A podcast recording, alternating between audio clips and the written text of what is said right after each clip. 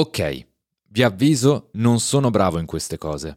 Devo farmi sempre un certo grado di violenza per essere organizzato. Però è arrivato il momento perché mi rendo conto che ultimamente non capisco nemmeno io che direzione stanno prendendo le cose. È come stare dentro alla Guernica. È tutto confuso. Quindi allacciamo le cinture, perché in questo episodio mettiamo un po' di ordine nel caos.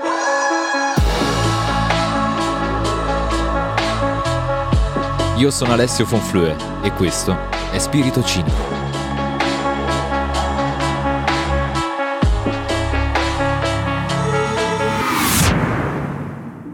Allora, nello scorso episodio vi ho raccontato un po' del gioco che ho fatto con TikTok. Del fatto che per gioco appunto ho deciso di parlare di alcune cose che mi sono successe in adolescenza romanzandole. La mia prima volta, le crostatine all'albicocca, tutte quelle cose lì, insomma. Delle storie che sono lontane da me adesso, che sono successe un sacco di tempo fa.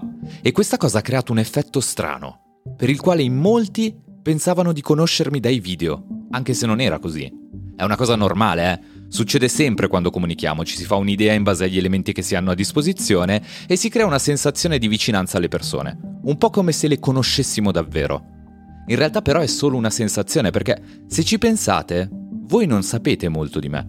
Avete degli indizi che ho lasciato lungo i video e gli episodi di questo podcast, un po' come le briciole che Pollicino si lasciava dietro con la speranza che gli facessero ritrovare la strada di casa. Sì, è una similitudine un po' del cazzo, però non me ne vengono in mente altre al momento, quindi ce la facciamo andare bene. Dicevo, uno potrebbe pensare che vi ho parlato un sacco di me, ma in realtà di me sapete abbastanza poco. E questo è il motivo per cui sembro sempre incasinato. Poi c'è un altro motivo, eh ed è il fatto che sono veramente incasinato, tipo un generatore di caos con le gambe, le braccia e la pancia. Insomma, comunque, alcuni di voi mi hanno scritto per farmi delle domande su di me negli scorsi mesi o per chiedermi come mai ogni tanto sparisco, chiedendomi perché non racconto più della mia adolescenza o ancora per chiedermi come mai sto cambiando un sacco di cose nel podcast. E quindi ho pensato fosse giusto fare un attimo il punto della situazione, spiegarvi come siamo arrivati fin qui e quali saranno i prossimi passi. Perché se state ascoltando ci siete dentro con me, non pensate che sia solo un delirio mio, siamo dentro insieme in questa roba. Non fare quella faccia, io ti vedo. Ok, è inquietante, è veramente inquietante. Comunque volevo fare un punto della situazione per poi mettere un punto al punto della situazione e cominciare con tutto il resto. E per farlo la cosa migliore penso è fare un passo indietro, o almeno un paio di passi indietro e raccontarvi come io sono arrivato fin qui, così da rispondere anche a tutta una serie di domande che mi avete fatto in privato e alle quali non sempre ho dato una risposta che mettesse fine ai dubbi senza far sorgere altre 200 domande. Allora, sono nato il 23 luglio.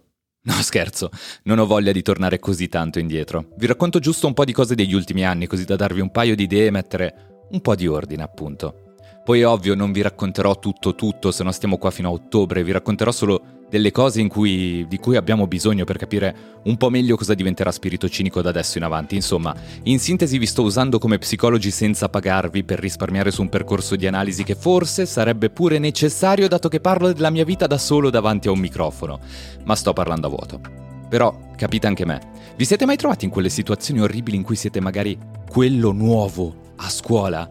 Quello stupido cliché da serie su Netflix in cui il professore di turno dice questo è Ale, vuoi dire qualcosa alla tua nuova classe? E tu sei lì che pensi solo alle parole che ti faranno sembrare meno sfigato, sapendo già che il fallimento è dietro l'angolo. E ti chiedi per quale strana perversione sadica il professore ti ha messo in quella situazione che è un gioco a perdere. Perché in un modo o nell'altro sembrerai un idiota a parlare di te con degli sconosciuti raccontandogli la tua vita. Ecco, in questo caso l'aggravante è che oltre ad essere il ragazzo nuovo e problematico, sono anche il professore sadico perché me lo sto chiedendo da solo. E questo fa di me vittima e carnefice allo stesso tempo, mettendomi in una situazione in cui devo raccontare di me standomi profondamente sul cazzo allo stesso tempo. Ok, abbiamo perso abbastanza tempo. Iniziamo col supplizio. Io ho una fissa. Ce l'ho da quando mi ricordo. È tipo una malattia senza cura che mi porto dietro da una vita che probabilmente mi porterò dietro fino alla fine dei miei giorni. La malattia è che amo la scrittura. Non è una cosa facile da spiegare, è davvero qualcosa di viscerale, che mi fa sentire vivo solo quando leggo o scrivo, ed è talmente forte da farmi scrivere da quando ero bambino, senza fermarmi. Una cosa che mi accompagna da talmente tanto tempo che fino a qualche anno fa non avevo neanche mai pensato di farne un lavoro. Lo so, sembra una cosa idiota, ma per me scrivere era come respirare, mangiare, dormire, non pensavo che qualcuno potesse addirittura pagarmi per fare qualcosa di vitale per me. La svolta è stata all'università. In realtà alla seconda università, perché dopo il liceo la mia prima scelta era stata di fare scienze dei materiali a Milano. Non ci ho messo molto ad accorgermi che stare in laboratorio e fare qualcosa che non mi permetteva di scrivere non faceva per me. Quindi me ne sono andato a Losanna a studiare filosofia e italiano. Le possibilità di trovare un lavoro erano minori che per un giocoliere, ma almeno potevo stare vicino alla scrittura. Durante quegli anni c'è stata una persona, una professoressa, che per la prima volta mi ha detto che non facevo proprio schifo a scrivere, anzi, che ero bravo. E io che fino a quel momento avevo sempre scritto ma solo per me, non facevo vedere a nessuno quello che scrivevo, mi sono detto, ok, allora questa cosa può esistere anche per le altre persone, non è un affare mio personale, ma può essere uno strumento per comunicare con il mondo, comunicare delle cazzate magari, ma sempre comunicare. Quindi dopo l'università mi sono detto, proviamo a vedere se riesco a guadagnarmi da vivere con qualcosa che sia magari in qualche modo legato alla scrittura. Ho trovato un posto di lavoro come giornalista, prima per le pagine di un giornale, poi per una piccola radio, e ho cominciato un percorso lavorativo in quell'ambiente. Dopo un paio d'anni, oltre a continuare a fare il giornalista, ho iniziato a fare lo speaker radiofonico. Avevo una trasmissione di tre ore tutte le mattine dalle 7 alle 10, quindi ho iniziato anche a scrivere cose che avessero più a che fare con la creatività che con il giornalismo, delle cazzatine umoristiche, di, dei monologhi. E la cosa mi piaceva talmente tanto che ho cominciato a farla anche al di fuori del lavoro, cominciando a fare dei video che registravo e montavo da solo in cameretta. Video che all'inizio erano un po' di merda, diciamolo, ma che hanno incuriosito il settore digitale della radio-televisione di Stato, con cui ho iniziato a collaborare. Per farla breve, ho fatto 4 anni in radio mentre collaboravo con la radio-televisione svizzera, e poi è arrivato il 2020, e sappiamo tutti cosa è successo nel 2020. Io sono stato fortunatissimo, devo ammetterlo, perché il mio lavoro era abbastanza sicuro e non ho avuto dei problemi da quel punto di vista, ma in quel periodo in cui si passava tanto tempo in casa ho cominciato anche a disegnare a fare dei fumetti e delle piccole animazioni che mettevo sui social. Altra botta di culo. Quei lavori sono stati notati da un giornale e ho cominciato a fare una serie di fumetti che faccio ancora oggi e che escono ogni settimana. E ho fatto anche una piccola serie per il web di cui non vado fierissimo perché non sono un grande animatore.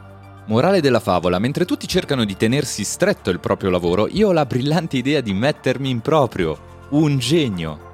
Faccio un annetto in proprio producendo fumetti, l'animazione dei video per la radio-televisione svizzera e poi proprio quest'ultima mi fa una proposta di lavoro che accetto. Ma visto che non riesco mai a stare fermo, dopo aver iniziato con il nuovo lavoro inizio anche a fare dei video su TikTok questa volta. Quelli che diversi di voi hanno visto, insomma. E non mi fermo lì perché inizio anche a fare questo podcast. E arriviamo a questo periodo. Lo so, è stata dura, è molto più divertente parlare di prime volte, crostatine e bastoni con scoregge, ma la vita, almeno la mia, è composta da molte più storie come queste che da crostatine, perché in fondo contano molto di più queste storie delle crostatine. Insomma, arriviamo a questo periodo, sono sei anni che lavoro nei media, ho fatto un po' di tutto e in questo podcast come nei video di TikTok volevo evitare di mettere la serietà e l'impegno che metto in altri progetti per lavoro. Ma non è giusto, in fondo, soprattutto nei vostri confronti. Quindi nell'ultimo periodo ho pensato un po' a come unire quello che faccio per lavoro e a quello che faccio come hobby, per evitare di fare le cose troppo in fretta da una parte e per evitare di essere sempre così confusionario anche. Per questo nell'ultimo periodo ho cercato di togliere cose come TikTok, di prendermi del tempo per cercare di capire che tipo di contenuto portarvi e di come portarvelo. Ho deciso che meritate un po' più di impegno da parte mia. Quindi pian piano ho cominciato a cambiare la copertina del podcast, le basi, e vi posso anche dire che questo podcast tratterà di temi anche più importanti, magari a volte più seri, anche se io riesco a essere serio fino a un certo punto perché l'anima cazzara poi prende il sopravvento. Posso anche dirvi che per lavoro fra poche settimane prenderà vita un fratellino minore di spirito cinico, un podcast nuovo, in un certo senso diverso ma in qualche modo legato, e tornerò pian piano anche su TikTok, con i miei tempi però, portando delle storie magari diverse, ma in cui rimane sempre lo spirito che avete imparato a conoscere anche qui. Insomma, dopo sei anni in questo periodo ho preso un po' di tempo per mettere in chiaro le idee e capire che strada prendere. E per finire è successa anche una cosa che forse è la più importante di tutte. Forse per voi no, ma per me sicuramente lo è. Ho ricominciato a scrivere. Sono tranquillo, ho rimesso in linea tutto. Ecco qua, tante parole per raccontarvi semplicemente qualcosa in più di me e del perché in questo periodo sono stato così incasinato, con assieme una piccola promessa. Questa è la fine di tutto e l'inizio di tutto il resto.